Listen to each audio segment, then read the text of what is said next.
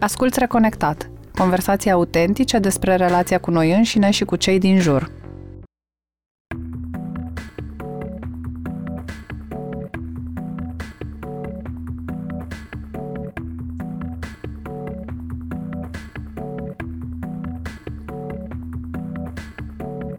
putem spune bine ați venit la Reconectat și ne bucurăm să vă avem alături de noi în acest al treilea sezon, care o să fie un pic diferit. Um, o să fie mai puțin editat, pentru că uh, Mara se va putea ocupa mult mai puțin de, de partea de editare a podcasturilor noastre, dar uh, este alături de noi uh, aici în, în Reconectat, în clanul Reconectat, și da, prima noastră întâlnire din acest sezon este cu Alex și până atunci trebuie să te prezint pe tine, Anca, nu? Dacă vrei. Anca uh, este reconectata noastră cea mai tânără, am putea să spunem. Uh, o, um, este licențiată în uh, sociologie la Universitatea București uh, și um, trebuia să mă pregătesc mai bine cu prezentarea nu am aici în fața mea. Am prezentarea cealaltă în care... Gata, gata, este aici. Um, și Șanca se ocupă de organizarea și crearea de conținut la Reconectat. Um, a, are un interes în uh, ceea ce uh, înseamnă perspectiva antropologică asupra corpului și uh, Licența ei a analizat uh, din acest punct de vedere practicile culturale și economice ce țin de gestionarea menstruației de către femei uh, în perioada comunistă. Anca vede corpurile ca fiind o expresie a factorilor sociali și culturali din viața cotidiană și de aceea este interesată să înțeleagă cum și în ce fel se definește relația cu propriul corp, dar și cu corpurile din jurul nostru. Uh, welcome to co-hosting uh, here, Anca.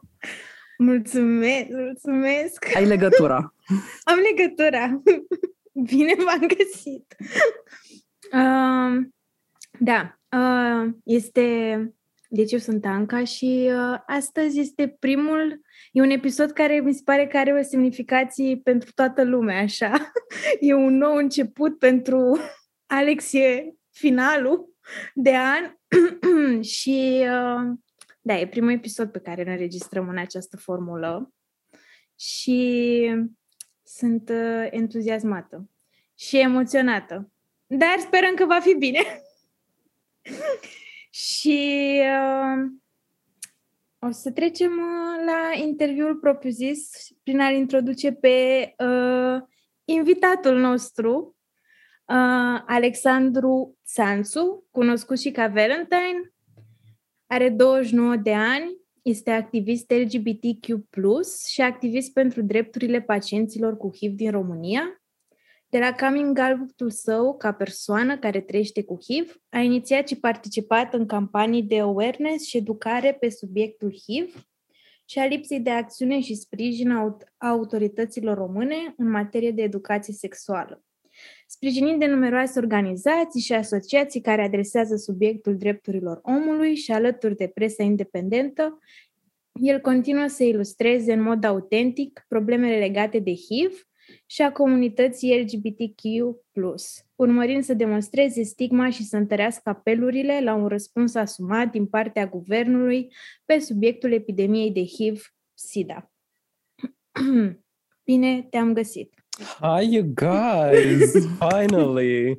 Mai, a, așa de intro vreau să vă mulțumesc pentru toată inițiativa asta, fiindcă, mă rog, o să aud ascultătorii foarte curând, dar sunt recunoscător că situăm discuția asta așa într-un mediu mai controlat, fiindcă de fiecare dată când m-am uh, angajat în discuții pe subiectele de abuz în HIV în online, de obicei stă totul așa sub un semn de zgomot și scandăluț și e mereu adiacent la cu totul alte subiecte și cred că e foarte important să le tratăm mai organizat sau să le să extindem subiectul sau să găsim niște pattern niște explicații și să venim cu, well, cel puțin așa, în întâmpinarea ascultătorilor cu un safe space în care să se regăsească sau să le dăm un punct de plecare pentru alte discuții, să continue conversația pe subiectele astea. So thank you so much. Și noi mulțumim că ai acceptat invitația noastră și Exact asta vrem să creăm. Conversația, convers, conversațiile noastre am vrea să fie un punct de plecare pentru uh, conversații ulterioare, pe care ascultătorii noștri să, să le aibă cu oamenii din jurul lor, uh, să le aibă cu uh, ele însele, ei înșiși uh, și da, să, să ducem lucrurile mai, mai departe de, de uh, știu eu, o simplă observare a unor uh, realități uh, din, din viețile noastre și, și să deschidem cumva uh, discuțiile astea despre corp și altfel decât uh, cele din zona de wellness, diet culture, uh, standarde de frumusețe și uh, sănătate foarte prost înțeleasă. Uh, și să scoatem un pic uh, povara de pe umerii uh, individului și să realizăm un pic că sistemele sunt at play here foarte, foarte mult. Da, așa că mulțumim că, că ai venit alături de noi și o să pornim cu întrebări uh, foarte similare cu cele pe care le punem de obicei uh, tuturor invitațiilor noștri, fiindcă ne, ne interesează uh, istoria oamenilor cu, cu corpurile lor și uh, primul lucru așa pe care îmi place să îl întreb la Reconectat este uh, ce ai învățat în copilăria ta prin exemplu de la adulții semnificativi din viața ta în relație cu corpul, uh, cum ai învățat să-l îngrijești sau poate să-l neglijezi sau să-i testezi limitele, cum a fost partea asta pentru tine? Mai, două uh, secunde, două spune. secunde, scuze. Uh, înainte să începem, voiam, pentru că suntem la început, să dăm un trigger warning pentru ascultători. Uh, la un moment dat vom aduce în discuție subiectul abuzului și cred că e important să știe de la început că se va vorbi despre asta și eventual o să se semnalizăm în descriere unde vorbim despre asta ca să fie ok pentru cine ascultă. Uh-huh, uh-huh. Gata. Mulțumim mult, Anca, că ai ținut uh, cont de lucrul ăsta. Mulțumesc. Very good point. Uh, înapoi la întrebarea ta, uh-huh. uh, măi, cred că singurele puncte de referință pe care le-am avut în copilărie au fost well, uh, părinții și să spunem bunica de pe mamă, respectiv bunica de pe tată.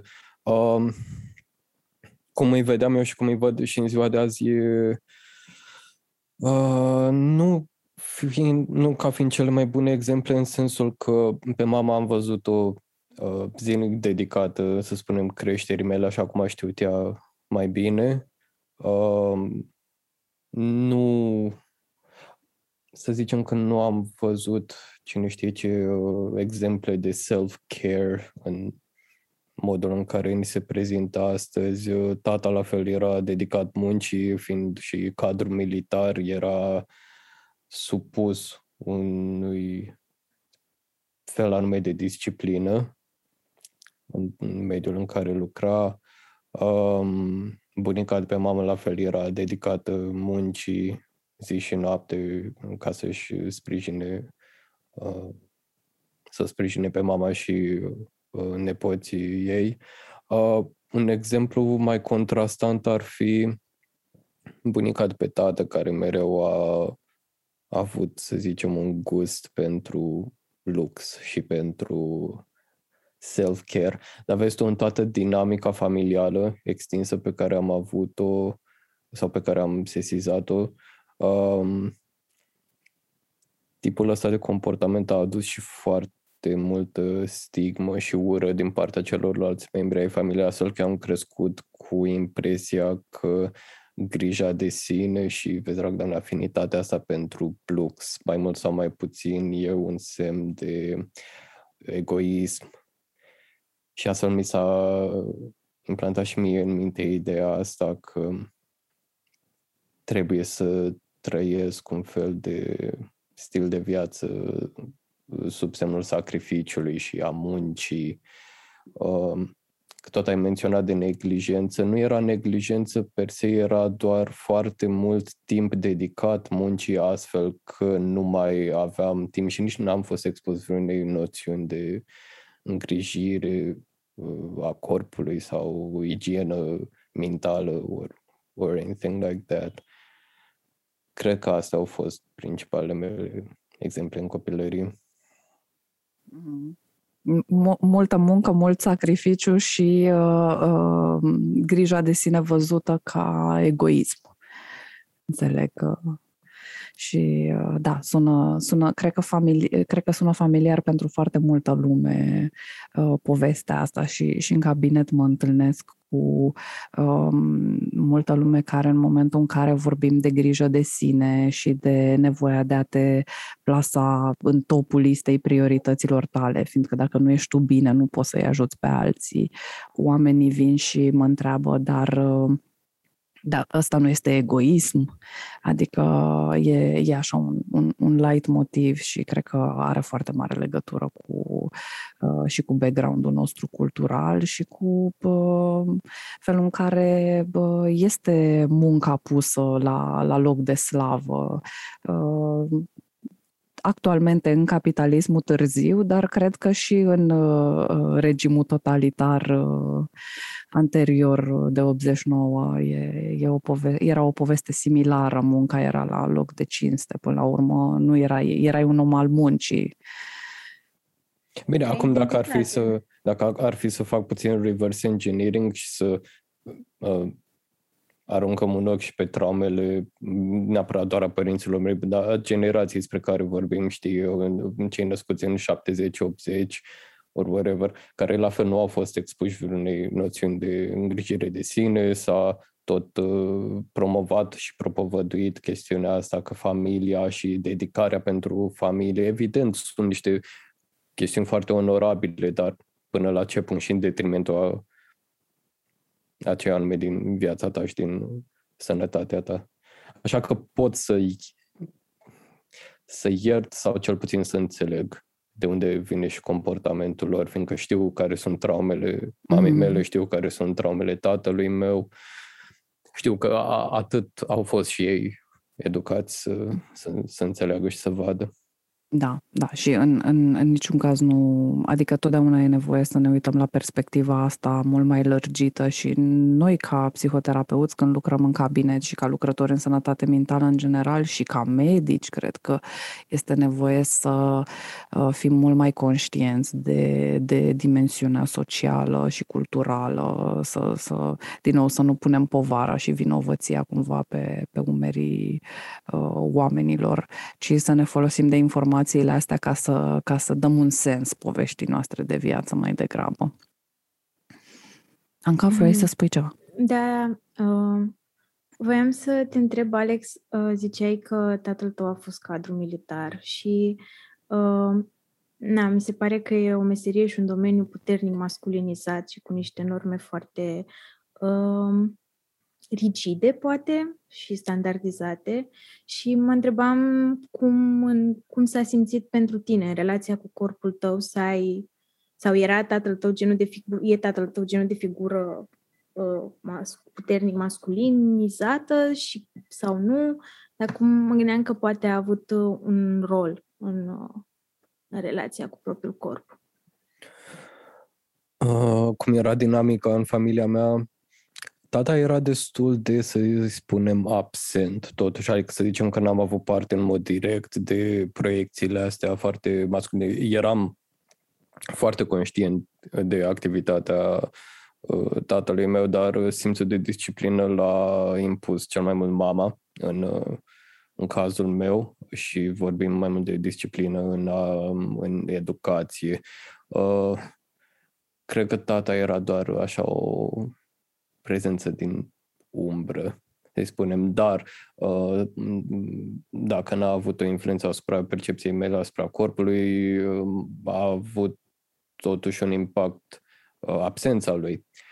Încă eu, trecând prin pubertate și adolescență, eu nu știam foarte multe despre ce se întâmpla cu corpul meu, nu am fost niciodată invitat în vreo discuție de genul și oricum totul era supus unui fel de tabu, fiindcă evident prin pubertate și prin adolescență și cu toate dezvoltările corporale, hormonale, whatever, nu, nu, nu țin minte să fi avut parte de vreo discuție deschisă, sincer, pe subiectul ăsta. Deci dacă e să o punem sub semnul vreunui termen, cred că vorbim de absență foarte mult. Și mm. tot ce ținea de disciplină era legat de uh, well, activitatea academică, să spunem așa. Mm-hmm. Da, și uh, aici cred că uh, intrăm în zona asta de uh, lipsa educației uh, în legătură cu uh, schimbările care se întâmplă în corpul nostru la pubertate, cu uh, ce, ce se întâmplă când corpurile noastre se întâlnesc într-un mod mult mai intim cu alte corpuri și e, e foarte dureros. Uh, uh, de, de multe ori consecințele pe care le avem din cauza asta sunt foarte dureroase. Cum, cum simți că te-a impactat pe tine absența asta informațiilor?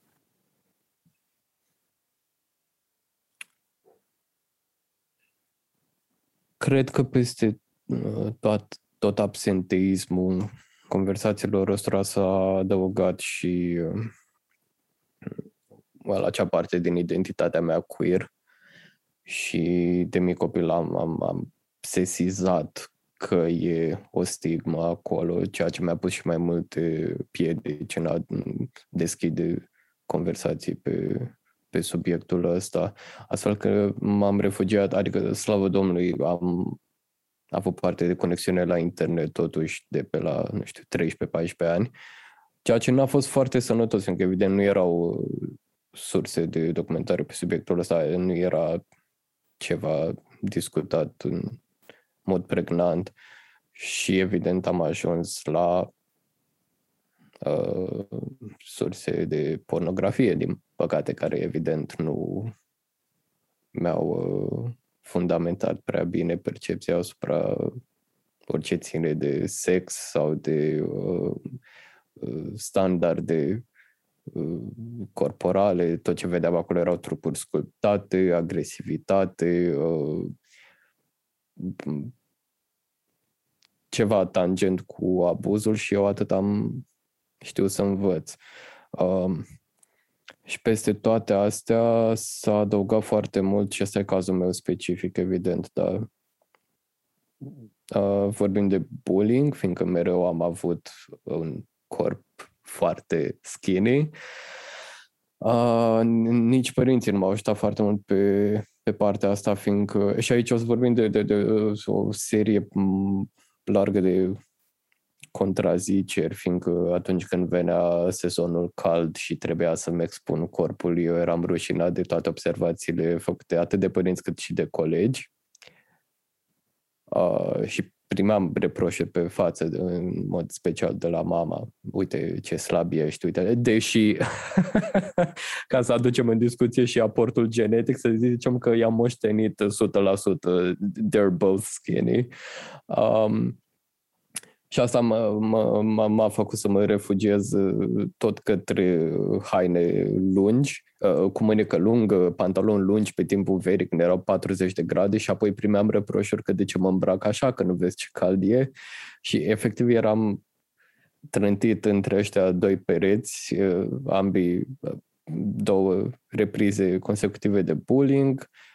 Asta s-a întâmplat, evident se întâmpla și la ora de sport în uh, generală și în liceu și am, am crescut foarte mult cu percepția asta că corpul meu e neapărat dezgustător, dar nu foarte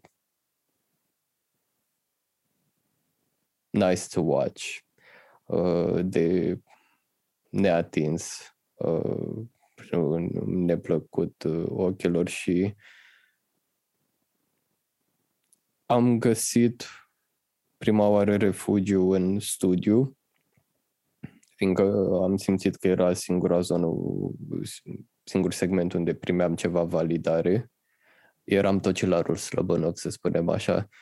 Uh, bine, că asta mi-a adus uh, bullying din partea colegilor și fiindcă eram tocilar altceva, dar primeam validare mm, pe partea academică. Luam notele, eram plăcut de profesori. Uh, da, și asta mi-a adus foarte devreme, foarte mult. M-a băgat în burnout foarte devreme și am început să somatizez tot felul de chestiuni legate de burnout încă de pe la 15-16 ani. Apoi am găsit refugiu în în arte și în teatru, fiindcă acolo am, am, am găsit, să spunem, locul unde puteam să primesc oarecare validare atât pe partea intelectuală cât și pe partea legată de corp, fiindcă acolo găseam modalități prin care să exprim chestiuni prin corp și nu mai conta câte kilograme sau ce înălțime aveam. Uh, am găsit Uh, refugiu în, în tot felul de modele foarte distante de viață, precum artiști, muzicieni, uh, actori, fiindcă îi vedeam cu corpurile lor uh, departe de standarde și totuși reușind în viață. Și de asta m-am, m-am legat foarte mult de, de zona asta artistică, culturală. Cum văd impactul pe care le resimt acum sau ce puțin așa cum le resimțeam până acum vreo 2 ani când am început să-mi pun ordine în gânduri și toată chestiunea asta e că m-a făcut, din păcate, să caut validare pe plan erotic acolo unde nu am reușit foarte bine să sesizez niște uh, uh, abuzuri fiindcă în foarte multe dintre interacțiunile mele erotico-sexuale, corpul meu ocupă o nișă care poate să fie foarte ușor fetișizată. Uh, și da, am găsit validare acolo. Da, a venit și cu un preț atunci când nu știi să citești niște mărci ale abuzului și o să cauți cu disperare să fii plăcut, uh, atins, uh, între ghilimele, iubit, adorat, venerat pentru ceva ce toată viața ți-a adus rușine și izolare, e, e un pericol și acolo. Mm-hmm. Și da, da, e un pericol foarte mare și cu atât mai mult mi se pare Um, aberant argumentul ăsta legat de uh, pierderea inocenței copiilor, uh, uh, dacă le facem educație sexuală, fiindcă, iată, cât, cât de mari sunt riscurile și în același timp îmi pare foarte rău să, să aud de, de bullying-ul ăsta care, care se întâmplă foarte frecvent în societate și e foarte nasol când primim tipul ăsta de rușinare vis-a-vis de corpurile noastre, chiar de la cei mai importanți oameni din viața noastră. Și uh, cât, cât de uh, defecți poate să ne facă să ne simțim uh, lucrul ăsta și cum, cum părinții ar avea nevoie să, să înțeleagă și să nu-și proiecteze propriile dificultăți legate de corpul lor asupra copiilor lor și um, în același timp să, să fim mult mai conștienți de um, cât de puțin control avem pe felul în care arată corpurile noastre, chiar dacă uh, capitalismul încearcă să ne convingă că dacă mai injectezi ceva aici, dacă mai tai ceva de acolo, uh, lucrurile, în, în sfârșit voi fi și eu așa cum trebuie, dar da, este, este fact up ce se întâmplă și uh, cel mai nasol lucru este că schimbările întârzie să apară. Adică noi deja vorbim de copilăria noastră care s-a întâmplat acum uh, uh, ceva decenii și în prezent, din păcate, lucrurile stau uh, la fel de dificil. Dar în același timp mă bucur foarte mult și vreau să scot în evidență și reziliența ta cum ai găsit alte resurse uh, în, în artă, în învățătură, dar uh, cum uh, copiii au nevoie totuși să fie ghidați de adulți într-un mod conștient, într-un mod sănătos, în așa fel încât să, să nu ajungi atât de devreme la burnout, în așa fel încât presiunea pe care o pui pe tine să, să nu-ți afecteze sănătatea mentală și inclusiv cea, cea fizică, fiindcă burnout-ul nu este doar o probleme de, de sănătate mentală. Burnout-ul ne, ne afectează și corpul și ai, ai vorbit de somatizări și da, e, e, e dureros să auzi uh, că un copil de 15 ani trece prin lucrurile astea și în același timp este atât de frecvent întâlnit și suntem atât de puțin conștienți de, poveștile astea și apoi de uh, repercusiunile uh, mai târziu în viața noastră, în momentul în care uh, neavând această mulțumire din interiorul nostru, căutăm permanent validarea în exterior, uh, lucru care ne, ne pune pe o poziție de, de foarte mare vulnerabilitate uh, vis-a-vis de tot felul de, de abuzuri. Și, din nou, abuzul, un subiect mult prea puțin discutat într-o manieră sănătoasă și educativă, din păcate. Uh, cum... Uite, uh, aș fi vrut să, să adaug doar o singură chestiune și anume că ai menționat reziliență și ai uh, reatins partea aceea cu refugiu în artă și învățătură și vreau să menționez că, vezi, e doar așa un bandaj foarte temporar.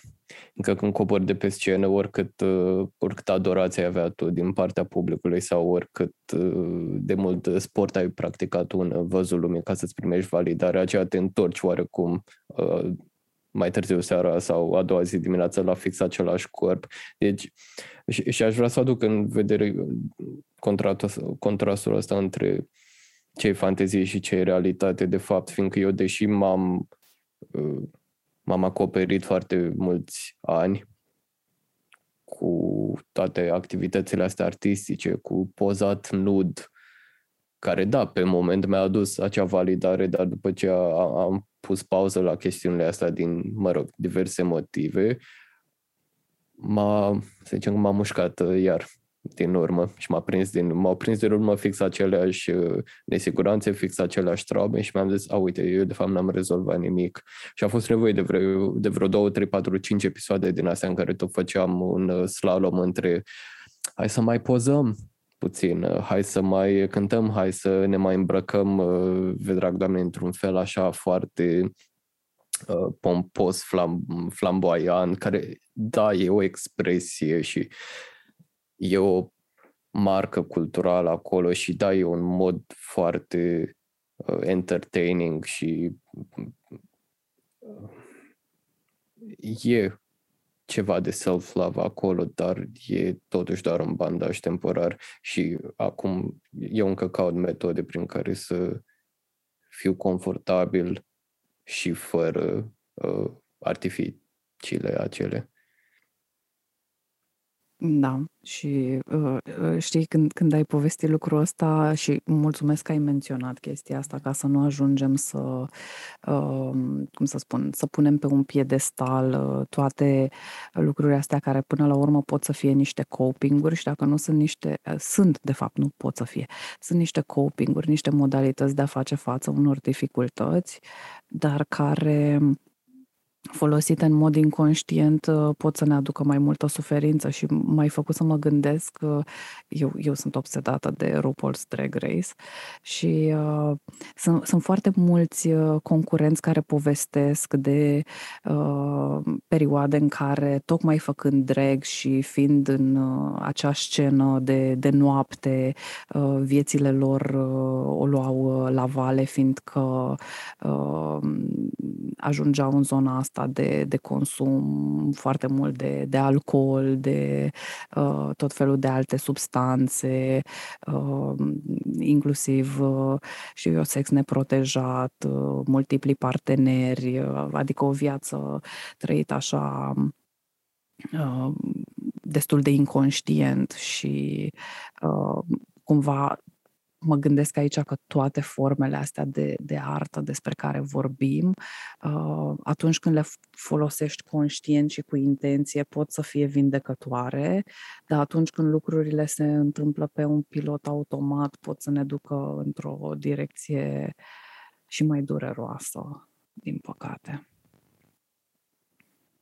Și e, e, e greu, uh, dar uh, da, e, există și o parte mai, mai întunecată a, a lucrurilor astea, dincolo de acea parte luminoasă care, care a ajutat atât de mulți oameni să, să meargă mai departe și să se vindece. Cum, cum a fost pentru tine uh, partea asta din, uh, din viața ta și mai ales uh, întâlnirea cu, cu ceea ce înseamnă abuz și cum ai conștientizat ulterior uh, uh, că, că e vorba de abuzuri și de lucruri care uh, nu erau foarte sănătoase pentru tine, care îți făceau rău? Cred că momentul în care am început procesul de conștientizare a fost după ce am fost diagnosticat uh, cu HIV și um, nu vreau să fac neapărat o trecere cronologică, fiindcă mă rog, procesul meu mental nu a fost uh, cronologic, dar atunci când mi-am primit diagnosticul, uh, eu eram într-o relație abuzivă. Uh, eram, mă rog, să nu spunem alcoolic neapărat, dar țin minte că consumam cantități uriașe de alcool ca să pot face față uh, nevoilor și dorințelor sexuale ale partenerului meu de pe atunci. Când uh, diagnosticul uh, a apărut, evident că am uh, picat într-o stare mentală, mentală deplorabilă și disponibilitatea mea pentru orice ține de sex sau intimitate a, a dispărut. Uh, am, am fost...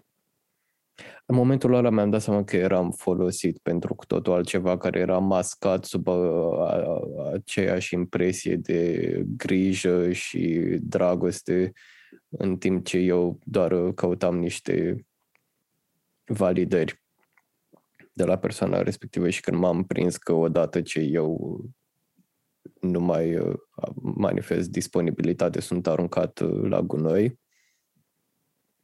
atunci m-am prins că ar putea fi ceva în neregulă. Nu că aș vrea să iert abuzurile celorlalți, dar am putut să identific de ce eu căutam acele, acele pattern și cum eu eșuam în a anticipa abuzurile respective. Și apoi, făcând reverse engineering, mi-am dat seama că am trecut prin, trecusem deja prin chestia asta de foarte, foarte multe ori. Uh, mai toate relațiile mele, să le numim, mă rog, acum nu le-aș mai numi atât de serioase, dar toate s-au rupt atunci când eu nu mai manifestam disponibilitate pentru, uh, pentru sex și acele intimități. Și mi-am pus întrebarea, oare, oare eu am căutat validarea asta, dar atunci când devine obositor faptul că eu sunt cel aruncat, cel împins deoparte, oare ce spune despre interesele celorlalți? Și totul a culminat atunci când am reușit să dezgrop și aici e necesar acel trigger warning Uh, totul a culminat atunci când am reușit să dezgrop din uh, carcasa aceea de traumă episodul care a dus la infectarea mea cu HIV, fiindcă vorbim de un uh, un act erotic în care am fost, mă rog, consimțit la început, evident, între mine și alte două persoane de sex masculin.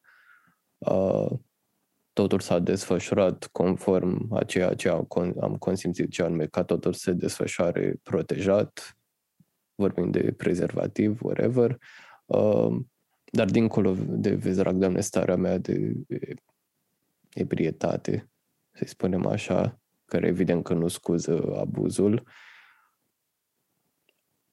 s-a întâmplat o chestiune care și acum am mai bântuit și mi-a mai uh, trigăruit episoade psihotice și anume că fiind între aceste între acești doi indivizi au început să poartă o conversație unul cu celălalt, ca și cum eu eram absent din tot ceea ce se întreprindea acolo și țin minte și acum cuvintele uh, uneia dintre ei și anume uh, cred că e pregătit.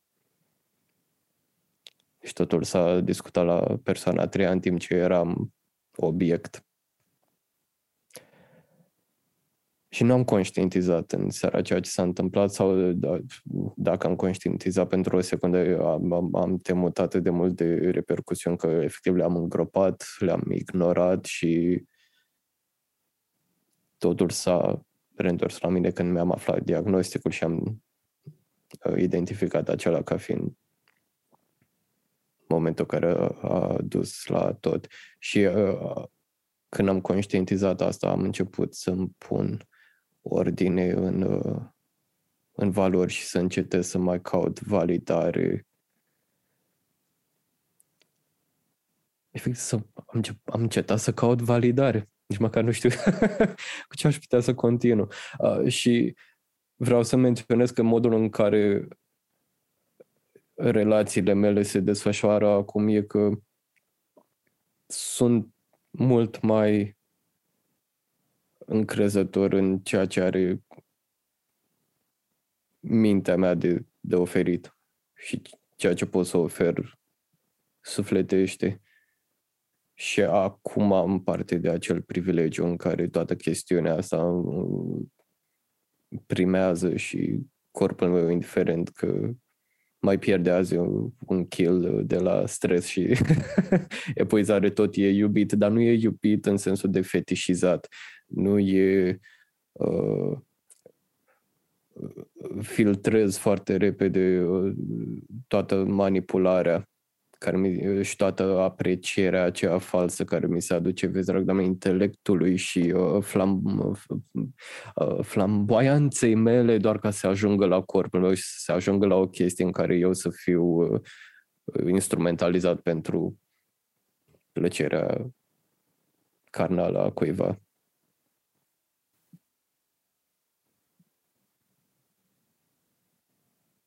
Da, mă, mă gândeam că ai vorbit acum de plăcere, unde se regăsea atunci, uh, înainte de conștientizările astea ale tale, unde se regăsea plăcerea ta? Cum, cum erai, uh, cum te raportai la propria ta plăcere? Cred că pentru mine era suficient că mă voia cineva și că era cineva dispus să mă atingă și de asta am eșuam în a identifica tot ce era în neregulă pe lângă chestiunea asta. Fiindcă e, e din, era din nou ceva de care eu n-am avut parte toată viața. Și atunci când am găsit aprecierea în chestiunea aceea, am, am, am prioritizat-o.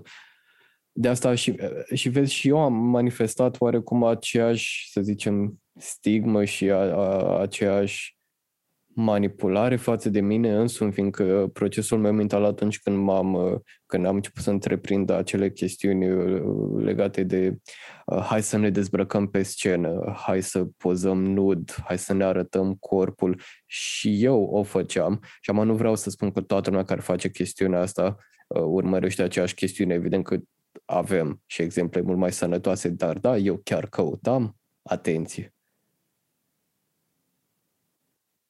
Chiar căutam să, să forțez o apropiere, căutam să fiu uh, plăcut și dorit pe partea aceea.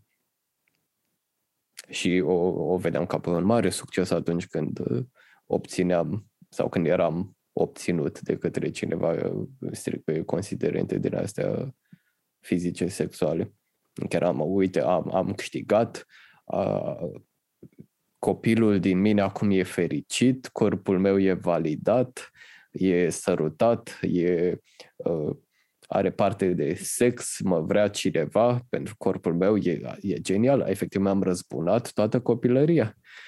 Ceea ce, evident, uh, nu era deloc așa și nu era deloc sănătos.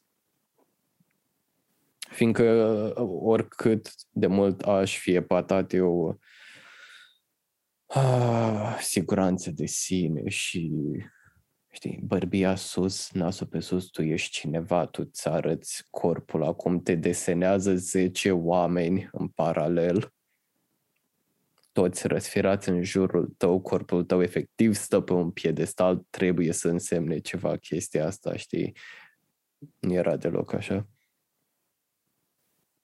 Și mi se pare mind-blowing că, că, că spui chestia asta și sper că ea să ajungă la oameni care la toți cei care au nevoie să audă chestia asta și la toți cei care se gândesc că dacă corpul lor ar fi altfel și uh, ar fi un corp pe care societatea îl uh, uh vede ca uh, valid de, de a fi admirat, desenat, pozat, uh, uh, ei, ele ar, ar, ar fi mai, mai fericiți.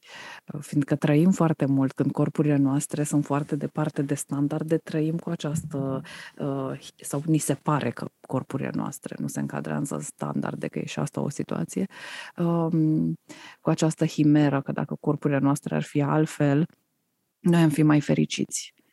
Uh, și iată că nu, nu este totdeauna cazul și în același timp vreau să observ chestia asta de să punctez uh, felul în care atunci când nu învățăm să uh, ne iubim și să creăm validare din interiorul nostru și să ne vedem ca valoroși doar pentru că suntem, nu pentru că facem ceva anume sau pentru că arătăm într-un fel anume, um, cum, cum chestia asta ne, ne vulnerabilizează față de uh, sumedenie de, de abuzuri și apoi uh, fiecare abuz neprocesat ne vulnerabilizează vis-a-vis de uh, alte abuzuri ulterioare, fiindcă vom încerca să-i facem față nu prin consum de alcool, prin consum de substanțe uh, care ne ajută să, să ne disociem cumva de noi și să, să nu rămânem prezenți în, în experiență, în moment, în corpurile noastre,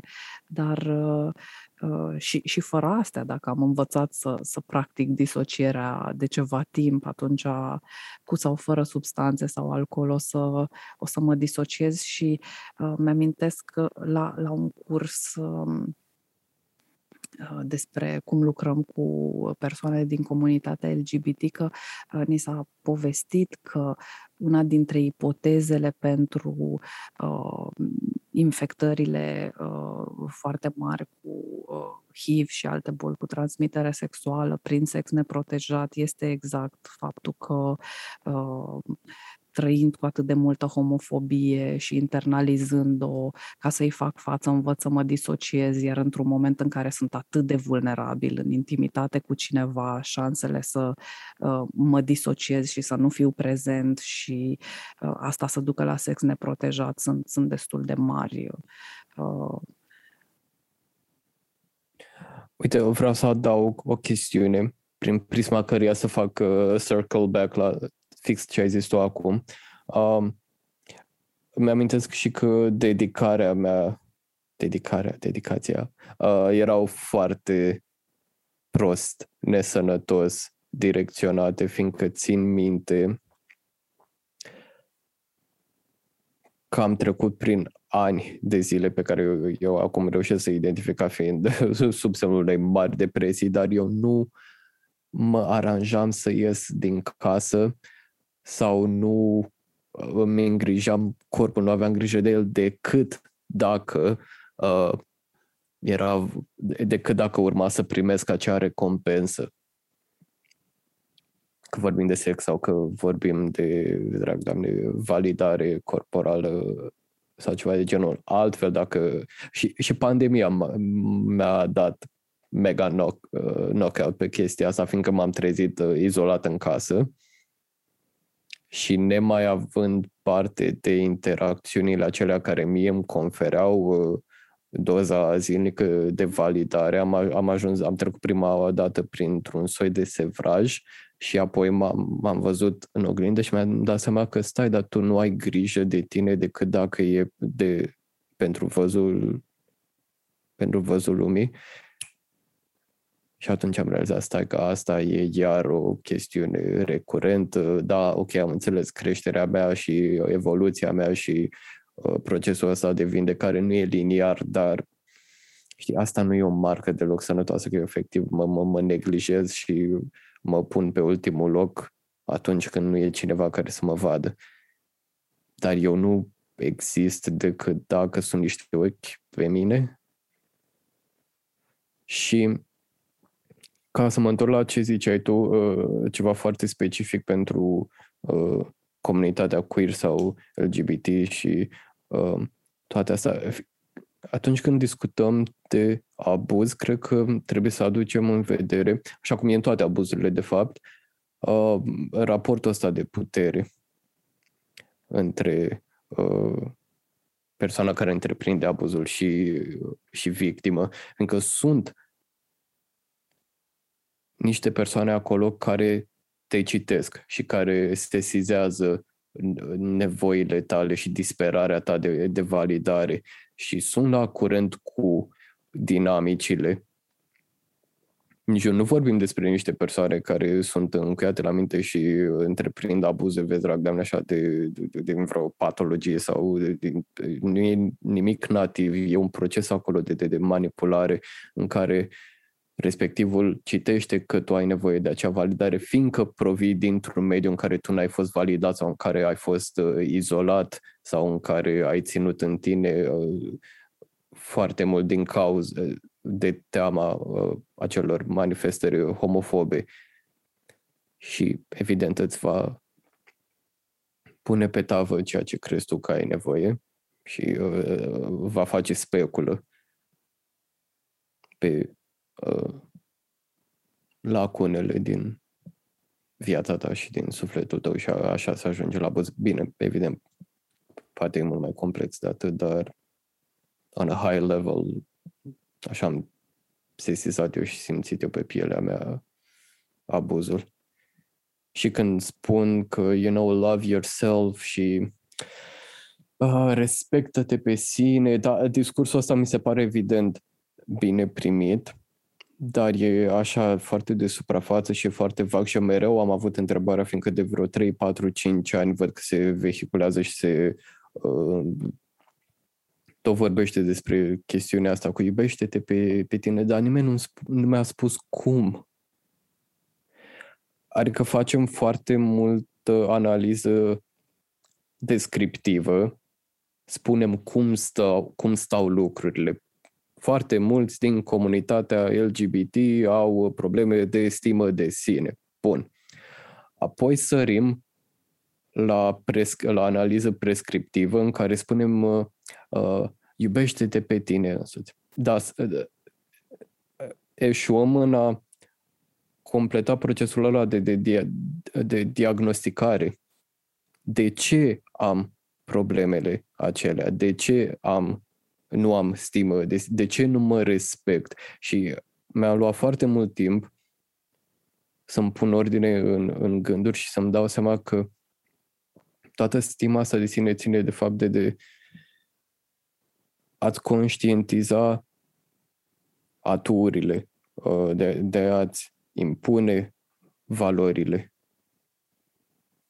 de a nu mai...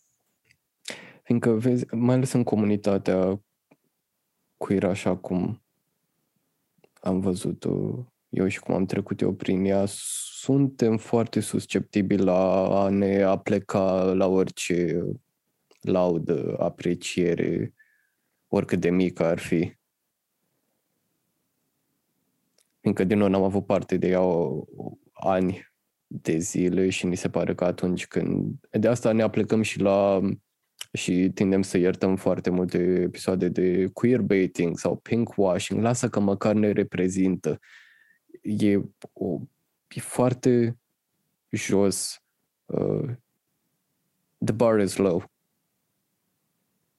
Și e justificat că the bar is low, dar cred că e momentul să începem, you know, să, să cerem mai mult. Și că nu numai ca comunitate, dar și ca indivizi. Și da, merit mai mult și mi-a luat foarte mult timp să, să dau seama că a cere mai mult și că a a spune cu voce tare că merit mai mult. Nu e un semn de aroganță, nu e, nu, I'm not delusional. Și că nu mai trebuie să accept orice mic, orice, orice invitație, orice validare. Dacă vine cu, cu prețul abuzului. Uh-huh. Da, e, cred că o, o comunitate cu cât este mai uh, discriminată și, și mai uh, oprimată, cu, cu atât este mai uh, vulnerabilă în, în, în fața abuzurilor și e, e nevoie să ne dăm seama de lucrul ăsta, fiindcă un, un mit cu care se trăiește câteodată la nivelul societății, chiar și în rândurile uh, oamenilor care lucrează în sănătate este că uh, ești, uh, uh, ești gay sau ai ajuns să fii gay sau uh, partea LGBT din cauza că ai fost abuzat, dar realitatea de fapt este că uh, ești uh, mai vulnerabil la abuz din cauza că ești diferit și că trăiești uh, cu, cu aceste diferențe într-o societate homofobă, transfobă, uh, ableistă, de exemplu, atunci când țin modulul de educație sexuală,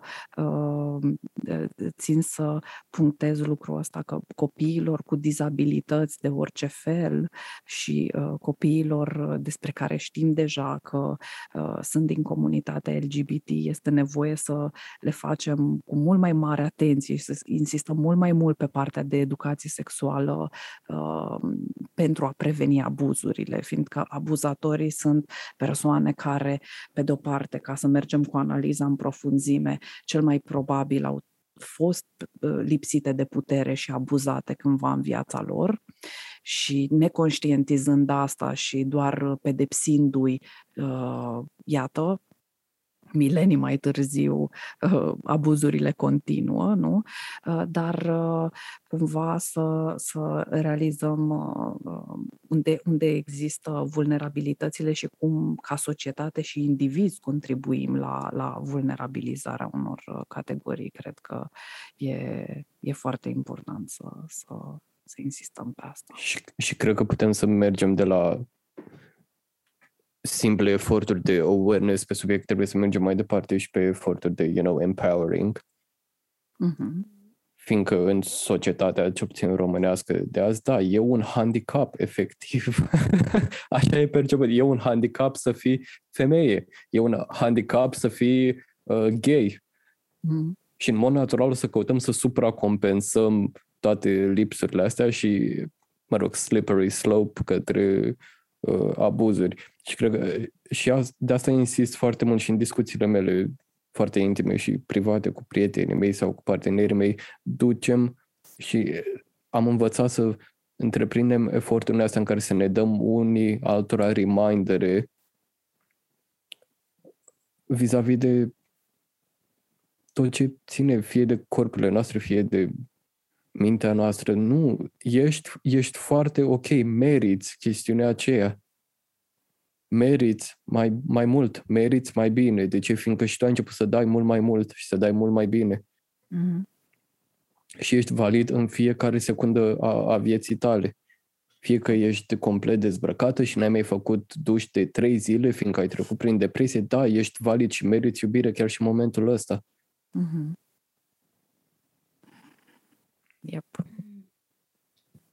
Voiam să uh, când ziceai uh, legat de partea asta de love yourself și să te respecti și cum faci chestia asta, uh, mă gândeam la care au fost cumva resursele tale, pentru că mi se pare cumva important în uh, discuțiile despre abuz să vorbim despre faptul că vindecarea acestei traume sau acestor traume e un proces.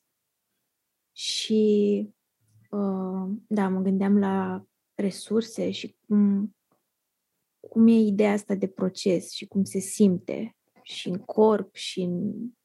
Că nu e... Că mi se pare că cumva uh, și pe partea asta de respect față de tine și de multe ori lucrurile sunt prezentate așa de parcă astăzi am citit că mă respect pe mine și mâine mă voi respecta și nu se pune accent că nu e ceva care durează.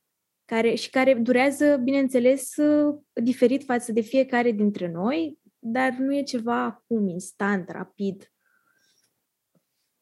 Cred că la mine totul s-a întâmplat când am început să observ uh, ef- efectele uh, neglijenței mele față de mine însumi și anume că imediat după diagnostic și după acea relație abuzivă și uh, pe perioada aceea de abuz de substanțe, am început să observ că deveneam mai distant față de prietenii mei. Și când zic prietenii mei, nu vreau ca lumea să perceapă ca pe ceva trivial cu prietenii tăi, vorbim, vorbesc de prietena mea cea mai bună care e, e ca sora mea de aproape 9 sau 10 ani de zile suntem legați și am început să observ că mă distanțam de ea, fiind nu mai înțelegeam nimic din, conversa- din conversațiile noastre și mi-am dat seama, stai puțin, că there's something happening, că eu nu mai sunt conectat la realitate și îmi pierd persoana cea mai dragă în viața mea.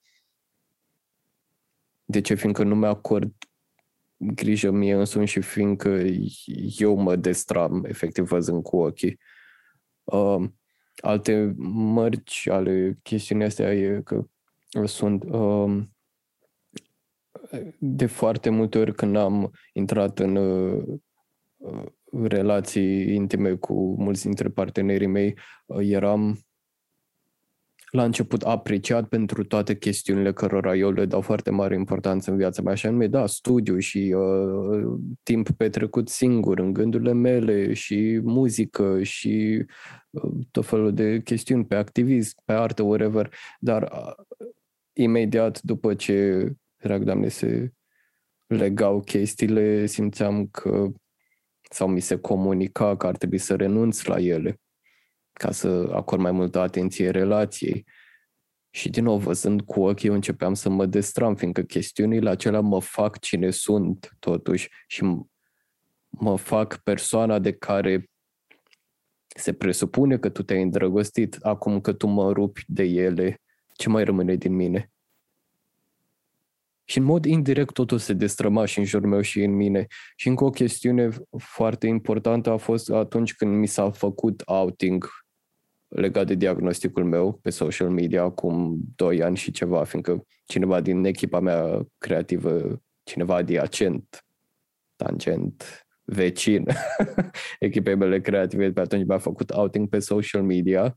Eu mi-am văzut prietenii cum se destramă și cum au început să intre în panică și să plângă și mi s-a părut revoltător. Eu n-am văzut-o ca pe o insultă, vezi, drag doamne, adresată mie. Dar prietenii mei, după atâta timp în care au, au ținut cu dinții și cu mâinile de mine să, să nu mă sinucid efectiv după diagnostic și care au pus mâna din, din dragoste și din respect pentru mine să se documenteze și care au duc lupte și discuții uh, as we speak cu oameni din jurul lor pe, pe subiectele astea legate de homofobie și serofobie să-mi aducă prietenii în starea aia groaznică și să încerce să-mi destrame și să-mi reducă la nul toate eforturile pe care le-am, le-am întreprins în cercul meu de prieteni. Aia mi s-a părut revoltător și mi-am zis, stai, acum am o datorie față de mine însumi să fiu sănătos ca să pot să trec prin chestiunea asta și ca să pot să apăr ce, ce e mai drag atât în viața mea cât și în cercul meu. Nu, nu, nu e o chestiune de martirat, nu e ca și cum acum dacă după două zile de depresie mă duc să fac duș, wow, ești un războinic. nu, dar e o chestiune, efectiv, am înțeles și am văzut cu ochii mei cum e să, să te pierzi pe tine însuți. Prin simple chestiuni precum, nu știu, mănâncă ceva dimineața, bea apă, uh, fă dușul ăla, citește cartea aia și mai important de atât, spune nu. abuzului. Uh, învață să nu te mai apleci, cum am spus și înainte, nu te mai apleca după fiecare validare flască uh, și după fiecare chestiune pe care tu o sesizezi ca având vreun interes negativ în spate. Fiindcă suntem destul de, și asta uh, cred eu că e o chestiune nativă și vă rog pe voi să mă corectați, dar noi știm să sesizăm pericolul în mod nativ. Îl identificăm, e o chestiune de la primate și de la animale, suntem, avem, we are wired in that way, dar de-a lungul copilăriei și adolescenței și mai ales dacă facem parte din grupuri vulnerabile, pentru care se dorește să rămână vulnerabile, suntem antrenați învățați să, să nu le mai percepem sau să suntem învățați să chiar suntem învățați să fim martiri și să suferim. Și uh, când spun că, you know, love yourself and, and all that, nu, nu e o chestiune pe care trebuie neapărat să o înveți, în opinia mea, ci trebuie să te dezveți de a te mai supune respectivelor abuzuri sau de a, mai, de, la, de a le mai accepta. Hmm. Mulțumesc mult că ai spus uh, lucrurile astea și, și că ai amintit uh, și de, de prietenii tăi și vreau să te întreb aici, fiindcă multora din viața noastră Uh, multora în viața noastră ni se, ni se poate întâmpla ca la un moment dat cineva din jurul nostru să, să uh, fie seropozitiv și să ne spună lucrul ăsta și mă gândeam uh, cum, cum ai, av- ai avut tu nevoie să fie oamenii semnificativi din viața ta alături de tine în momentul în care ai dezvăluit uh, lucrul ăsta despre tine și uh, uh, mi-ar plăcea foarte mult să, să audă, să ajungă lucrul ăsta la, la cât mai mulți oameni și uh, să, să îi ajutăm un pic să, să fie pregătiți dacă asta li s-ar întâmpla vreodată.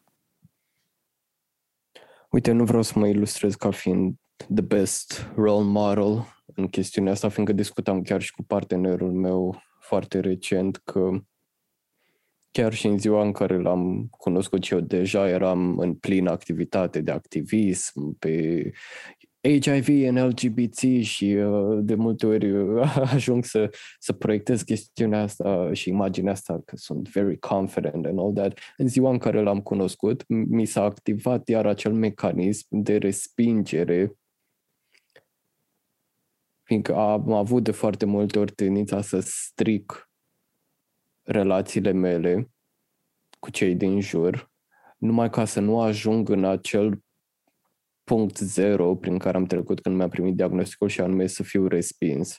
Fiindcă se mai întâmplă chiar și în ziua de azi să simt că că că n-am valoare. că nu merit dragoste.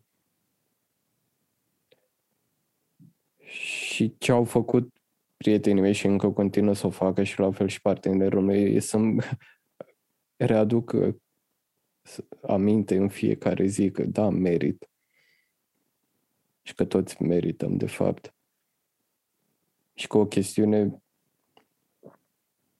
și, și din nou, nu vreau să reduc toată experiența tuturor persoanelor care trăiesc cu HIV uh, din România sau din lumea asta, că vedem la mine, oh, ok, uh, dacă a fost vorba de abuz sexual, atunci you get a pass, uh, ai trecere, știi, pe tine te iertăm, că dacă ar fi fost o chestie în care te-ai fi, te-ai fi aruncat mai voluntar, mai promiscu, da, atunci ți-ai meritat soarta.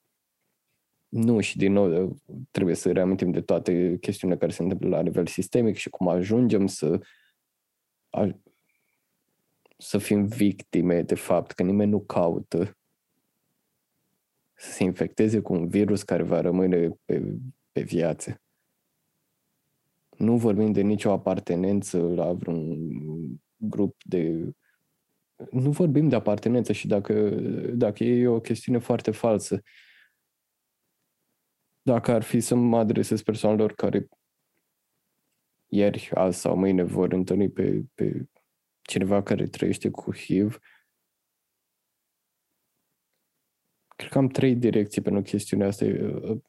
Prima dată citește, documentează-te și mă bucur că și împreună cu voi și de-a lungul ultimelor șase luni ne-am reușit să cunosc atâtea persoane cu, cu, cu expunere și cu un following atât de mare încât să, să prăștem informațiile astea foarte medicaleze, legaleze, whatever, toate noțiunile astea despre HIV ca să facem să, să, să facem o fundație acolo de cunoștințe.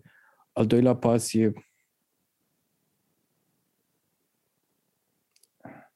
cred că odată ce citești despre chestiunea asta, începi să înțelegi că persoana aia chiar merită, la fel ca și până în momentul în care ai aflat de diagnosticul lui sau ei, merită exact aceeași dragoste pe care ai dat-o și până în ziua respectivă. Și al treilea pas, mai mult sau mai puțin opțional, e nevoie să vorbim și să fim foarte vocali pe chestiunea asta. Încă da, vorbim de o epidemie, oricât de mult ar încerca lumea să, să evite termenul ăsta în asociere cu HIV, chit că e 2021 și că nu sunt milioane de cazuri, e o epidemie. Și mor oameni, as we speak, încă nu suntem în stare să, să depistăm toate cazurile, pe, pe alea pe care le-am depistat nu știm, nu, nu, nu avem resurse să, să le tratăm, lumea se teme să se testeze și lumea nu se teme să se testeze fiindcă ar afla uh, că sunt pozitivi și vergame s-ar teme de efectele virusului. Lumea se teme de stigmă. Și lumea se teme să se afle despre, despre ei că că au HIV, oricâtă medicație, poți să ai tu, tu baxuri de medicație, deși, bine, și asta e o problemă la noi, dar poți să ai tu baxuri de medicație acasă și să fii tu asigurat pe ani de zile și tot nu vei spune despre chestiunea asta, fiindcă vei fi uh, demonizat. Da, așa este și, și din nou revenim la nevoia asta de educație și uh, la, la nevoia ca uh, revenind la prieteni, ca, ca și noi să ne implicăm ca aliați și, și să ducem mesajul mai departe, să nu lăsăm toată povara pe, pe umerii uh, persoanelor care trec deja, care trăiesc deja cu, cu, cu acest diagnostic. Și revenind la, la noțiunea de prietenie, cred că, uh, și te rog să mă contrazici dacă nu are sens ceea ce zic, o parte din această prietenie este și uh, holding you accountable to your shit, nu? Adică suntem prieteni, dar când, când o comiți tocmai din dragoste și din prietenie, am nevoie să-ți semnalez lucrul ăsta și asta nu înseamnă că te iubesc mai puțin și faptul că pun niște limite sănătoase e, e important pentru, pentru relații, nu?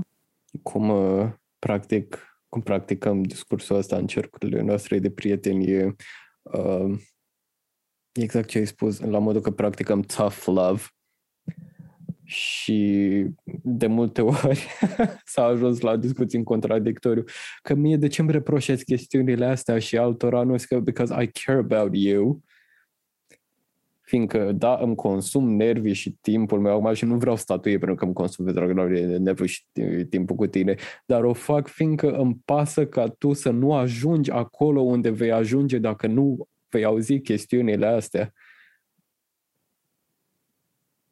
Pentru că vreau ce e mai bine pentru tine și asta discutam și spuneam și la început că trebuie să facem să trasăm foarte clar linia între, știi, fantezie și realitate. Mm-hmm. Încă da, ne sprijinim de fiecare dată când uh, facem chestiunile noastre artistice sau când epatăm puțin, știi, în societate niște chestiuni, dar apoi uh, ne întoarcem la vechea zicală, vorbim noi acasă și hai să ne să, să ne reglăm la loc valorile și ce vrem să comunicăm. Și am, am spus-o și, și în Parlament și nu știu dacă s-a înțeles foarte bine chestiunea asta acum câteva zile, dar uh, cred că e mult mai important cum suntem ținuți minte decât cum suntem văzuți. Și lumea ar putea să vadă azi uh, un show de you know, like self-love și uh, și încredere în sine sau ceva, dar cred că e mult mai important ca lumea să țină minte că suntem supraviețuitori și când spun supraviețuitori înseamnă că am găsit o cale să ne continuăm viața după respectivele abuzuri și că avem peste tot în, în, în jurul nostru oameni care ar putea să ne sprijine. Și mereu fac exercițiul ăsta atunci când, mă, când atingem subiectul ăsta la bere, pe terasă, la control, efectiv. Vezi cum unii oameni evită. Nu neapărat să fie vocal, de evită complet subiectul și un exercițiu foarte simplu în sensul ăsta. E să-i rogi să ridice mâna dacă cunosc vreo victimă sau un supraviețuitor la abuzul și de fiecare dată toate mâinile se ridică. Și nu întreb, asta e foarte important, nu întreb ridicați mâna dacă voi ați fost, fiindcă nu vreau, știi, nu pot să forțez la outing, dar e suficient să vezi că toată lumea cunoaște pe cineva care a trecut printr-un abuz. oricâte statistici oficiale s-ar da că numai 65% din respectiva populație a suferit abuz, nu, cred că toți. În special cei din grupurile vulnerabile. Păi și dacă tu cunoști o persoană care a trecut prin abuz și îți e și apropiată, nu ar fi foarte sănătos pentru persoanele respective să știe că au trecere la sprijinul tău? și persoanele alea o să țină minte o să țină minte absenteismul și lipsa de, de cuvântare pe chestiunea asta. Și o spun și eu ca, vezi, doamne activist pe partea asta de HIV, oricâte, câte laude și apreciere aș primi eu la de-a lungul zilei, că felicitări pentru ce ai spus, felicitări pentru cum ai vorbit. Eu țin minte pe cei care nu vorbesc pe chestiunea asta și care se presupune că îmi sunt apropiați.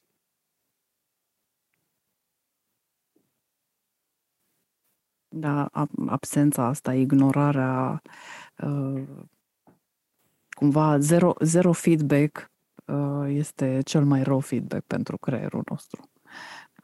Câteodată uh, poate să fie mai, uh, uh, cum să zic eu, mai ok, nu, nu, pozit, nu în sensul pozitiv, dar creierul nostru se simte uh, mai ok să primească un feedback negativ decât uh, uh, tăcere, liniște, nimic.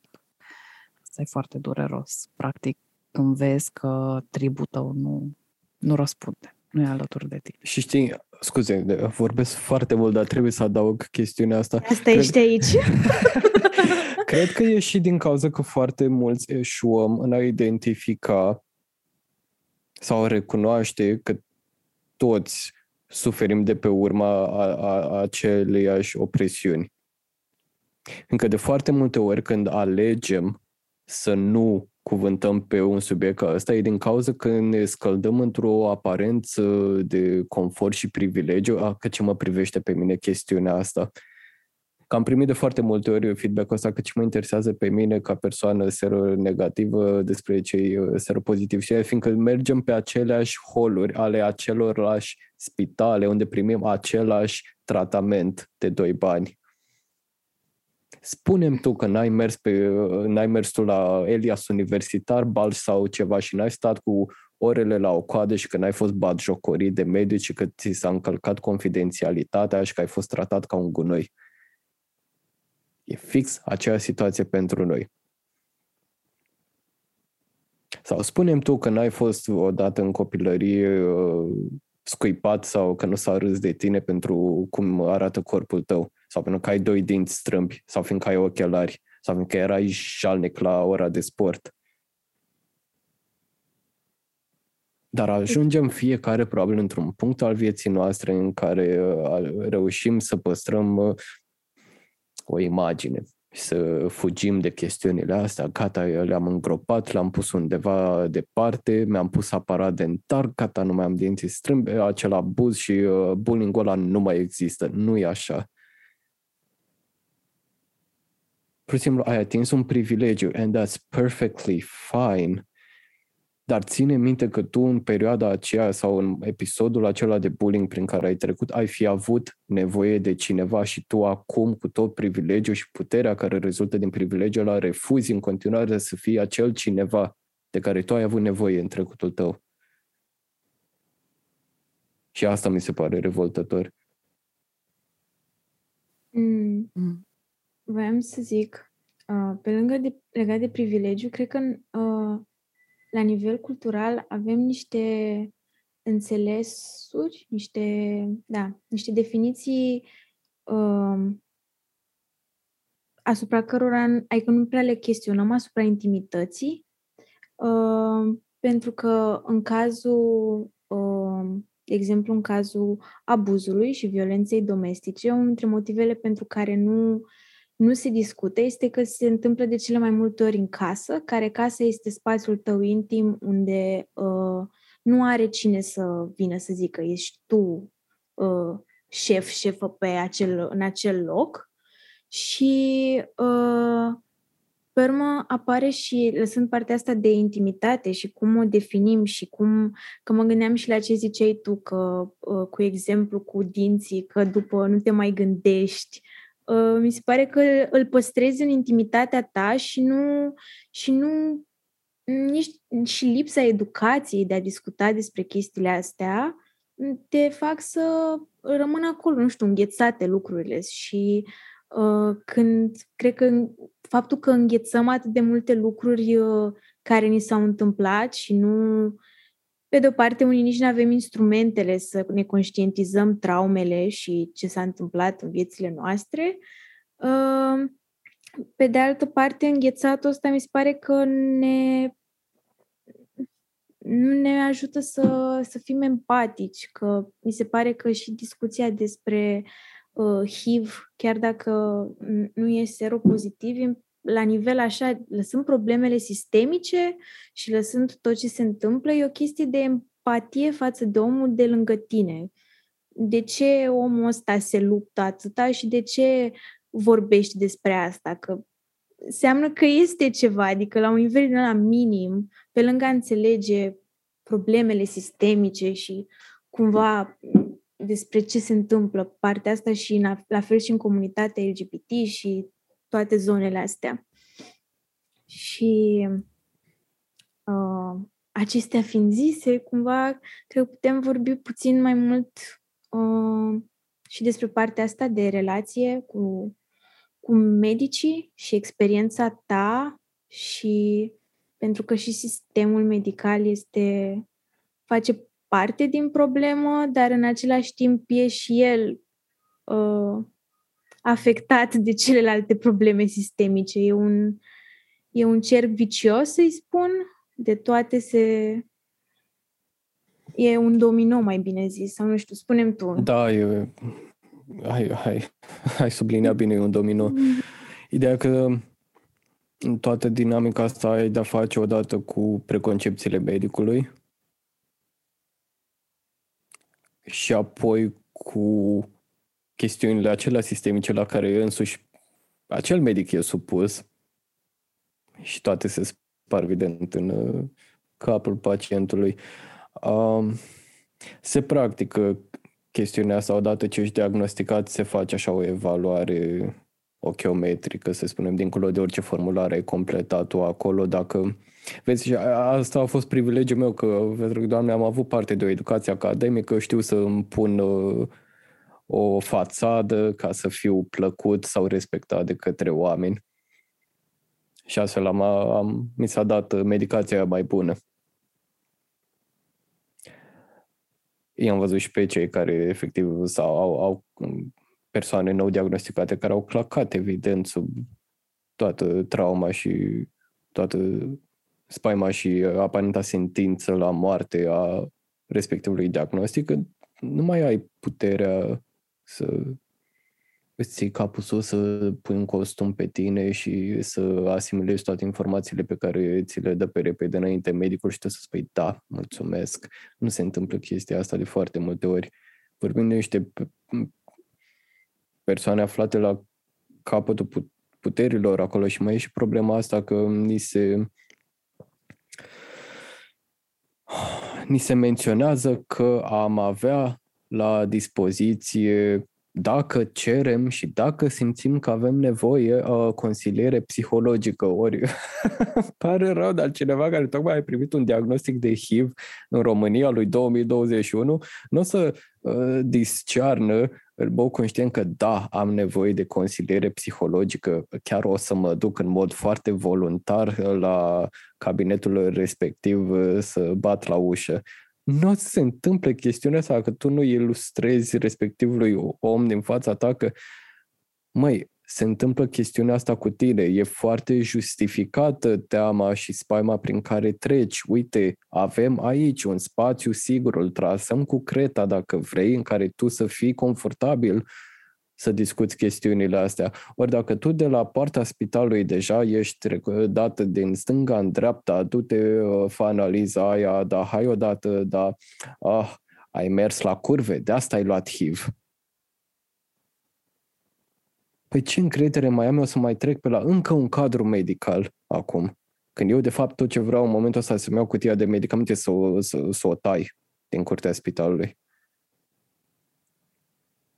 Și apoi, dincolo de, de asta, totul se desfășoară pe repede înainte, fiindcă, evident, nu avem, nu avem personal, nu avem medici. Și tu ajungi și vezi încă 10-15 oameni uh, puși la, la coadă care mai încearcă să taie coada or, whatever, la ușa aceluiași medic care trebuie într-o oră să vadă 15 pacienți. Nu o să aibă nimeni răbdare să te treacă cu calm și prin tot Măi, de, voi vedeți că vorbim de șase luni de HIV și a, tot nu reușim să cuprindem tot, păi pacientul la 10 minute ce să înțeleagă. Mm-hmm.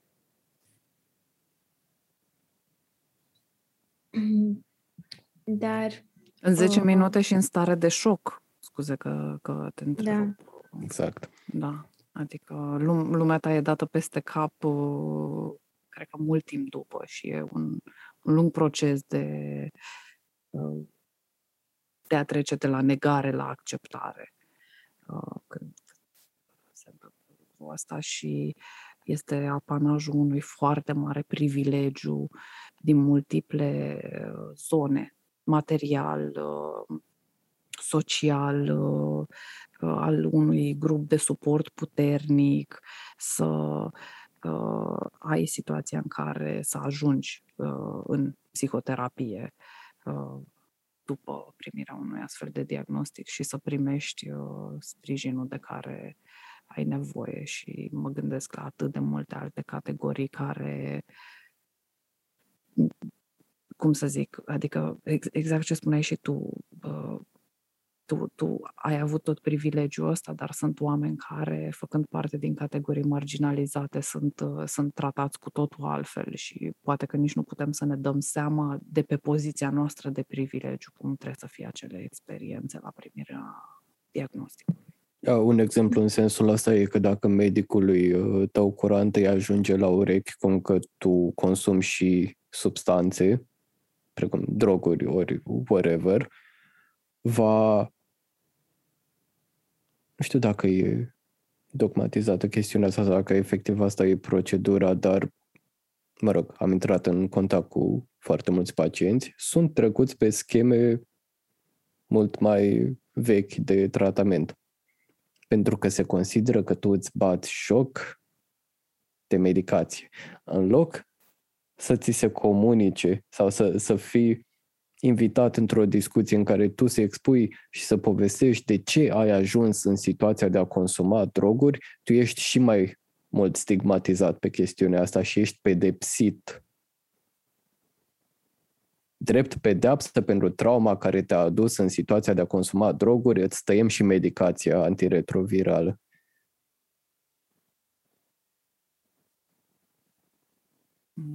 Complet fact up, nu, nu, nu vine să cred și în același timp sunt sigură că sunt aproape gata să bag mâna în foc, deși nu sunt infecționist și nu am fost trăinuită ca infecționist, cu excepția sta- stagiului de infecțioase din facultate din anul 6. Um, sunt sigură că, că protocoalele internaționale, sunt sigură că niciun fel de protocoale nu, nu prevăd uh, chestiile astea, nu există prevederi în direcția asta. Really, păi, adică este Protocol. efectiv. Protocol și România lui 2021. Ideea e că Știi, una dintre chestiunile care ar rezolva la nivel sistemic uh, multe dintre ișurile astea, dincolo de, mă rog, împreună cu activitatea pe care o facem și noi acum și ale multor membri ai organizațiilor și asociațiilor uh, pe drepturile omului, ar fi să se aprobe acel plan național strategic de prevenție și tratare HIV-SIDA, care stă într-un sertar undeva de 10 ani de zile, a fost reactualizat acum 3 ani, a fost luat, citit prima pagină, iar băgat într-un sertar. Nu avem strategie de prevenire, cu tratamentul stăm prost, campanii de awareness nu facem, o fi convenabil, fiindcă ne ajută să demonizăm în continuare. Știi cum o văd eu? Am senzația că dacă una dintre chestiunile astea, ori cu LGBT, spele, ori cu hiv ar avea trecere și ar fi uh, aprobate și apărate și whatever, nu prea funcționează, fiindcă dacă tu vrei să demonizezi populația LGBT, în tandem cu chestia asta o să vrei să le tai și accesul la resurse de prevenire și uh, resurse de educație sexuală. Încă nu vrei să le dai putere. Mm-hmm, încă exact. te temi de o populație educată. Evident că te temi de o populație educată și de-aia de multe ori știi când aud discursul ăsta cu uh, furăm inocența copiilor, uh, Oh, mi se pare așa un red flag pentru abuzatori. Mi se pare că este, nu știu, cineva care într-adevăr se, se teme pentru uh, uh, bunăstarea copiilor ar trebui să fie conștient din propria experiență de viață că bunăstarea noastră vine și, și din accesul la informații, la, la educație.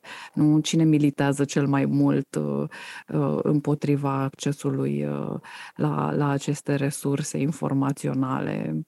Exact acele instituții care conțin cel mai mare uh, număr de pedofili și de uh, sexual predators, așa că da, nu, nu, nu așa le voi cum o spun aici, și da. prietenilor da. mei, așa, fix cum o spun și prietenilor mei, te iubesc, deci vreau să te văd puternic.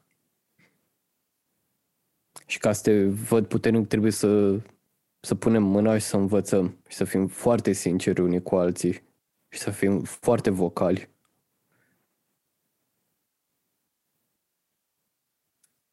Da, cred că, că mă gândeam acum că ai zis că uh, de putere și ce zici tu, Cristina, mi se pare că în toate e vorba de diferențele de putere și că asta ne, uh, ne, ne afectează și la nivel individual și la nivel colectiv.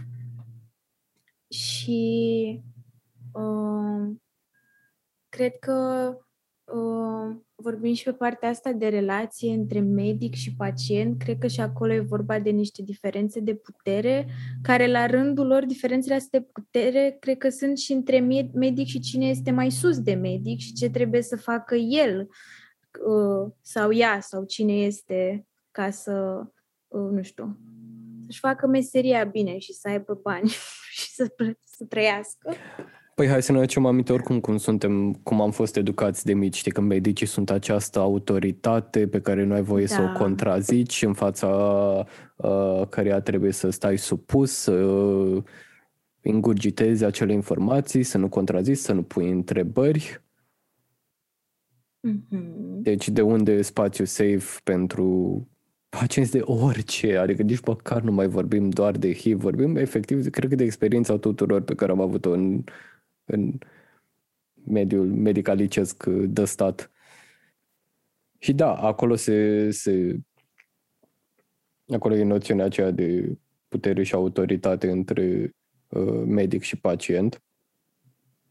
Și apoi când ești pe partea spitalului, se justifică lipsa aceea de încredere și o vedem foarte bine de 2 ani de zile cu ce s-a întâmplat cu COVID-ul și cu vaccinurile. Nu vreau să deviez discuția în șanț, mm-hmm. dar e doar încă o ilustrare a cât de, ne, cât de, cât de neîncrezători am fi noi în mod nativ, ci cum nimeni nu a avut grijă de noi ca să putem să avem încredere în știință și în medici. Mm-hmm. Mm. Și dincolo de asta, pe trepte ierarhice mult mai sus, da, și medicii sunt practic niște funcționari da. care trebuie să asculte de, de patron. Da, na, social, cum ziceai și tu, sunt, uh, sunt foarte bine. Această meserie este foarte bine privită la nivel de statut social, mă refer. Și stăteam acum că și eram și mi-aminteam și eu experiențe așa la consulturi, pur și simplu, nu nimic uh, uh, de rutină și mi se pare că este atât de uh, triggering să te duci la medic și să și să ai această um, să conștientizezi foarte mult cum performezi, ce faci, cum faci, de ce faci asta, ca acea persoană să, să fie ok experiența, dar tu care, na, ori te duci și începem cu un control de rutină până la o problemă medicală foarte uh, importantă și care are nevoie de atât de susținere medicală cât și psihologică, uh, tot tu ești cel care în cele mai multe cazuri trebuie să te pui în poziția aia de ce să fac bine și să nu fac bine ca această persoană să se comporte ok cu mine. Și în același timp, uh, cred că această conștientizare despre care vorbesc eu nu e la îndemâna tuturor și ajung să fii uneori tratat cum ai zice că nu, dacă ar fi un amic sau o altă persoană și te-ar trata așa în alt context, ai spune că nu ai accepta, dar pare că în acel context lucrurile devin mult mai volatile și mult, adică oricum. Uh... Fiindcă vorbim iar de o vulnerabilizare acolo, fiindcă tu nu o să mhm. ajungi mm-hmm. la spitalul ăla decât probabil dacă ai nevoie și nu disperată de mm-hmm ajutor și ne întoarcem iar la fenomenul acela de validare, în care tu o să stai acolo și o să înghiți anumite chestii numai ca să îți primești uh, rețeta. Mi se pare aberant să-mi aud uh, uh, să aud to- toate persoanele de sex feminin în jurul meu că întreprind eforturi colosale ca să găsească acel ginecolog în fața mm-hmm. căruia să se simtă confortabil. Adică trebuie să faci o mega filtrare și triere, dar da. asta, asta nu spune ceva despre, știi, media, performanței și calității. Mm-hmm. Sau ca sau să fi trecut printr-un episod care să te fi pus la risc de contractare de, de HIV și să te duci cu coada în, între picioare și foarte rușinat să ceri uh, profilaxia de post-expunere, fiindcă evident o să se pună întrebări cum ai ajuns în situația aia. Și o să trebuiască să încep să descrii un act sexual pe care se presupune că ar trebui să fii foarte confortabil să-l descrii. Ca medicul ăla să te poată evalua și să zică da, ai fost la risc uite medicația aici. Da. Să fii confortabil cu zero educație sexuală și cu zero educație despre care sunt drepturile tale ca pacient și cu foarte puțină recunoaștere în sistem vis-a-vis de faptul că pacienții chiar au drepturi uh, și, și în același timp, da, n- n- wow. n-aș vrea, uh, n-aș vrea să, să suprageneralizăm lucrurile și asta, uh, discuția m-a dus cu gândul la felul în care uh, se Uh, pune presiune și uh, pe, pe medici. Chiar, chiar uh, în weekendul care a trecut am, m-am întâlnit cu o, o parte din colegele mele care sunt medici în, în cursul, în, în cadrul unui curs pe care l-am ținut și uh, îmi povesteau despre uh, cum sunt sunate de la recepția clinicii private la care lucrează și li se spune, doamna doctor, uh, vi s-a terminat de 5 minute consultația și sunt like, what? Cine te-a întrebat? Stai liniștit acolo și nu este, nu, ideea nu este a persoanei de la recepție să sune. Presiunea se pune mai, de mai sus și un lucru pe care l-am reiterat și o să-l spun până nu mai pot, este că concepția capitalistă, conform căreia sistemele de sănătate ar trebui să producă bani, este un bullshit enorm, este o aberație un sistem de sănătate și un sistem educațional nu produc bani, ele consumă bani ca să asigure uh, vieți mai sănătoase și populații mai, mai, mai sănătoase. Și nu mă refer la sănătate în sensul ăsta de sanism și de ibelism, ci de o, o societate care e bine cu sine până la urmă, care e cât, cât se poate de bine având în vedere provocările prin care trecem cu toții la, la, la nivel macro, mă refer. Da, e greu. Eu eșuez de foarte multe ori în a da sfaturi pe subiectul ăsta, fiindcă cum educi pe cineva să se impună în fața episoadelor ăstora? Adică nu o se întâmple de mâine.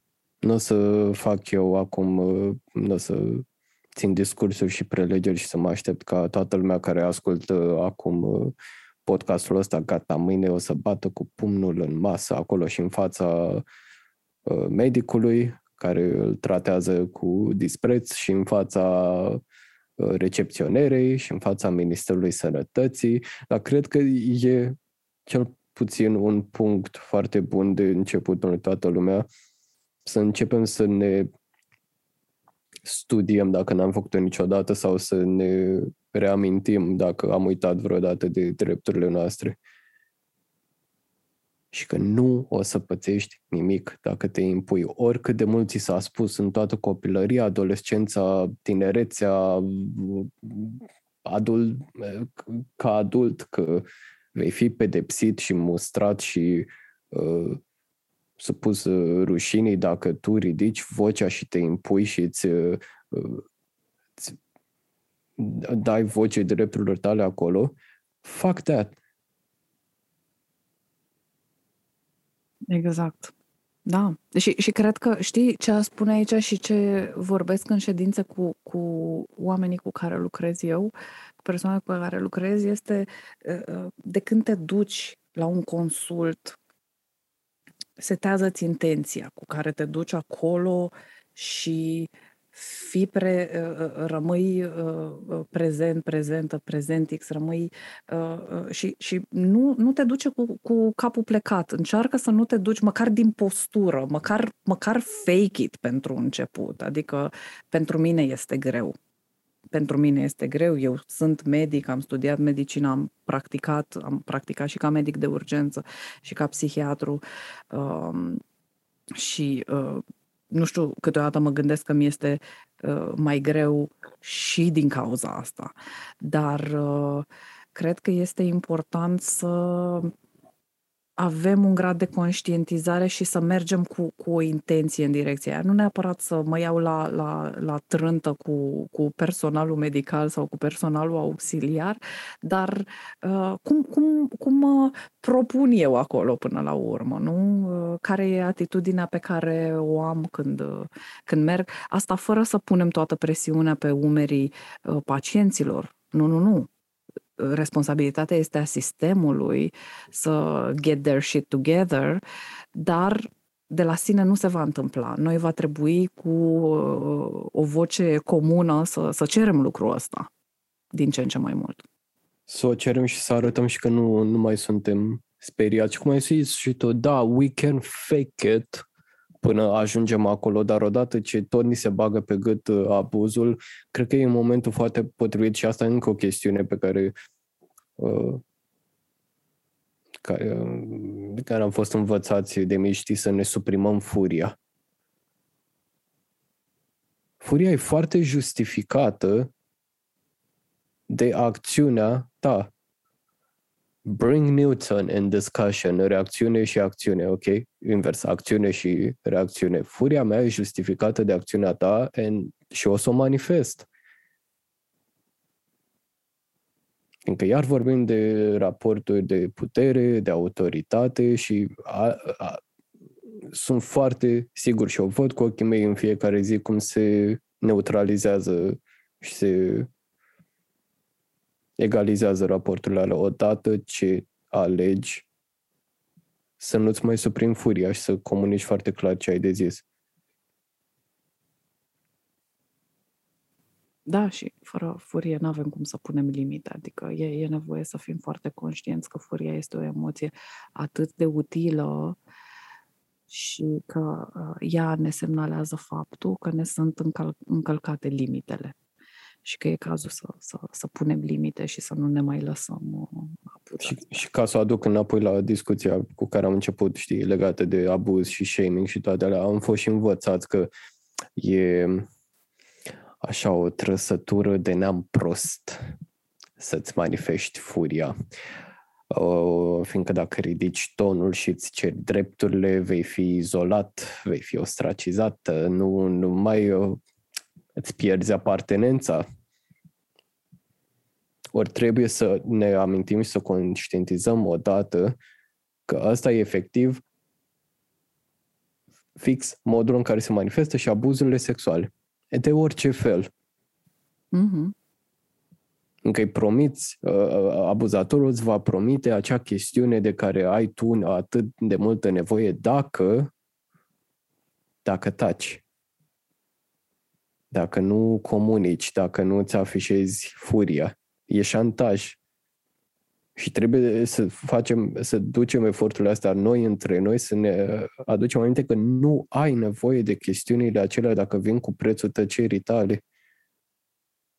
Meriți să primești chestiunile acelea care ți se promit fără prețul respectiv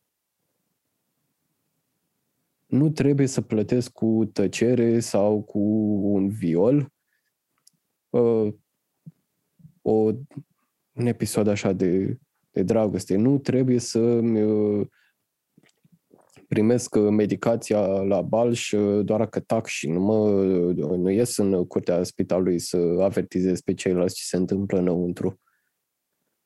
Și mi s-a spus de foarte și am primit mesaje chiar și de la uh, persoane care trăiesc cu HIV să tac din gură și să nu mai fac chestiunile astea publice, fiindcă cineva, undeva acolo, o să-mi ia gâtul și o să-mi taie medicația, and I was like, fucking do it.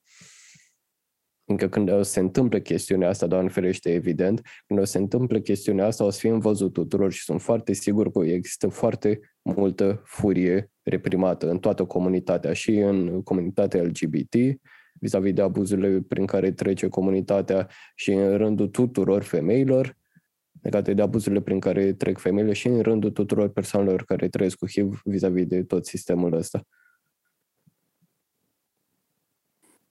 Uh-huh. Și da, e un protest. Încă e un protest să ai și să arăți uh, stimă de sine și să spui nu. Uh-huh. Și foarte bine, asta facem. Și eu, și voi, și toți care ne ascultă. Exact. Și, și uh, da, cred că suntem învățați să ne temem și mă amintesc că uh, știu, știu că această, și văd această retorică foarte prevalentă, mai ales în generația părinților noștri și sunt sigură că sunt niște reminiscențe ale unor uh, întâmplări din istoria noastră, dar uh, și, și această, știi, acest uh, capul plecat sabia nu-l taie. Uh, Uh, această mentalitate cu, cu care am trăit și uh, de care e, e cazul să ne dezbărăm și să zicem fuck it. Ok. La naiba cu sabia aia, Ririna. Da, da. Dă drag de sabie. Da. Cred că ăsta a fost sistemul în care ei au trăit până la urmă. Exact, exact, asta zic. E, e sistemul da, în care evident, ei au trăit. adică avem atâtea exemple. Mama care uh, nu, nu pleacă, nu divorțează de tată, că o face pentru copil. Mm. Uh, și apoi tu înveți să înghiți și tu abuzul ăla, fiindcă ni se ilustrează totul în alb și negru, știi, e numai aia. Da, sau da. aia, nu există nicio cale de mijloc, nu vine nimeni să ne sprijine, să ne educe cu privire la calea aia de mijloc. Mhm. Nu ne promite și nu ne, nu ne învață nimeni să, să căutăm respectul în altă parte. Așa e. Și, și Și în am- același zi, Spune, zi. spune, spune, spune. Și în același timp de emoții, furia și așa este totul foarte, cum zice, alb-negru. Furia este un sentiment negativ și trebuie să-l tratez ca pe un sentiment negativ și să-l las și să mă îndepărtez de el. Trebuie să mă duc spre cel pozitiv, adică nu e o chestie mai fluidă, mai, mai și cu nuanțe de gri sau nuanțe mai colorate. Mai cu nuanțe de a recunoaște și de a, de a recunoaște abuzul. Mhm. Exact, cu, cu nuanțe de a recunoaște abuzul și de, de a ne asuma că în momentul în care l-am recunoscut și în momentul în care noi avem niște informații, avem automat un privilegiu și asta ne pune totdeauna, orice privilegiu avem, ne pune în postura de um, a, a avea responsabilitatea să dăm mai departe și, și să creăm, um, uh, cum să zic, awareness, conștientizare pe, pe, pe toate aceste subiecte. Lucrurile astea, uh, informațiile pe care le avem nu, nu sunt doar pentru noi, sunt, sunt, sunt de, de împărtășit. Și, și eu îți mulțumesc foarte mult că faci munca asta și uh, realmente, adică da, poate că nu vine cu riscurile uh, pe care le încasau uh, părinții noștri, care erau așa foarte, uh, poate, uh, vizibile, clare, uh, dar uh, vine și în ziua de astăzi cu niște riscuri, cu niște pierderi, uh, uh, știu eu, a unor relații, a unor privilegii câteodată, uh, și cu riscul propriului uh, burnout. Dacă, dacă nu Eu suntem mai atenți. întreprind exercițiul ăsta câteodată când, când mă mai întreabă cineva, ok, și cum recunoști abuzul? Știi că nu, e, nu ți se aprinde evident un beculeț acolo și tu să zici, ah, abuz. Adică odată că suntem educați să, să dăm răspunsuri foarte rapide la absolut orice, știi, și să nu mai avem proces, să abandonăm procesul ăla mental în care să evaluăm situațiile în care suntem. Deci odată, primul pas, acordă-ți timp să îți evaluezi ecosistemul și ce presupune fiecare răspuns când ți se lansează acea invitație, când ți se pune în, în față uh, a- acea validare pe care ai căutat-o, nimeni nu e dator cu un răspuns prompt. E din nou o marcă a capitalismului, a tot ce se poate, trebuie să răspunzi repede. În niciun caz. Și doi, după chestiunea asta, nu știu dacă e disociere, e pur și simplu exercițiul meu în care uh, mă întreb, măi, dar ce sfat i-aș da prietenului sau prietenei mele uh, cel cea mai bună în chestiunea asta? Fiindcă da, eu sunt conștient că am, am un istoric lung în care m-am neglijat, dar dacă știu că am mai mare grijă de ceilalți din jurul meu, pot să fac, știi, rocada asta. Și să mă întreb, aș fi fericit pentru prietenul sau prietena mea să facă chestiunea asta? Dacă răspunsul e da, ok, să zicem, dacă e nu, e nu. Adică iar suntem învățați pe lângă să, faptul că ne suprimăm furia și toate mecanismele astea de, de autoapărare, de fight or flight, e, nici nu mai știm să ascultăm de intuiție, de gut feeling. Corpul tău și mintea ta vor ști când ceva e în neregulă. Just fucking trust it. Și am învățat asta de la o prietenă activistă. If it's a yellow flag, it's most probably a red one. Dacă e ceva acolo yep. care îți dă de înțeles că ceva e putre la mijloc, evident, mai poți să investighezi, dar nu te arunca în chestiunea aceea. Pentru că corpul tău și mintea ta vor ști și atunci când e bine, când, când dragostea aia va fi pură, când, când nimeni nu se va folosi de tine. E și soiul ăla de, știi că mai uh, vorbim de fluturi în stomac, that's anxiety, that's not love. you know? Dar mă rog, departe de, de ce vorbeam. Din nou, trebuie să ne antrenăm, să ne dăm timp să răspundem și să evaluăm uh, răspunsurile noastre și să evaluăm dacă chestiunea aceea e chiar bună și să facem exercițiul ăsta de grijă față de noi înșine, chiar dacă e așa, în mod indirect, prin luarea exemplului cu grija pentru ceilalți. Da, just și, și mulțumesc foarte mult că, că ai spus lucrurile astea, inclusiv de fluturi în stomac, uh, as anxiety, as a red flag, fiindcă, uh, yep, da, uh, știința relațiilor ne, ne confirmă lucrurile astea, neuroștiințele ne confirmă din ce în ce mai multe uh, detalii despre ceea ce oamenii mai de mult vedeau ca uh, instinct, ca uh, gut feeling uh, și, și uh, da, știința vestică, fiindcă sunt, sunt științe mult mai vechi care vorbeau de lucrurile astea, dar și știința ve- vestică is catching up și zice, da, da, da, și noi prin studiile noastre, într-adevăr, this is a thing. Și, și mulțumesc că, că ai spus lucrurile astea și, Doamne, mai putea să vorbim o mie de ani, nu s-ar termina niciodată podcastul ăsta, dar uh, va trebui să ne apropiem de, de sfârșit. Uh, ne-ai povestit că încheie anul ăsta uh, cu uh, interviul pentru podcastul nostru și uh, la final aș vrea să te întreb uh, ce urmează de anul viitor, după, după vacanță și hopefully relaxare. Care sunt planurile tale? Sunt ceva planuri conturate în acest moment? Plug yourself shamelessly here.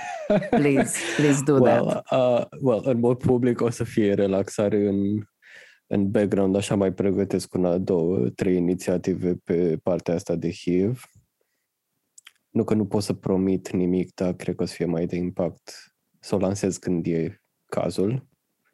Încerc să fiu și destul de spontan, știi, să mă ghidez în fiecare zi după cum e situația și să nu fac planuri prea bătute în cui.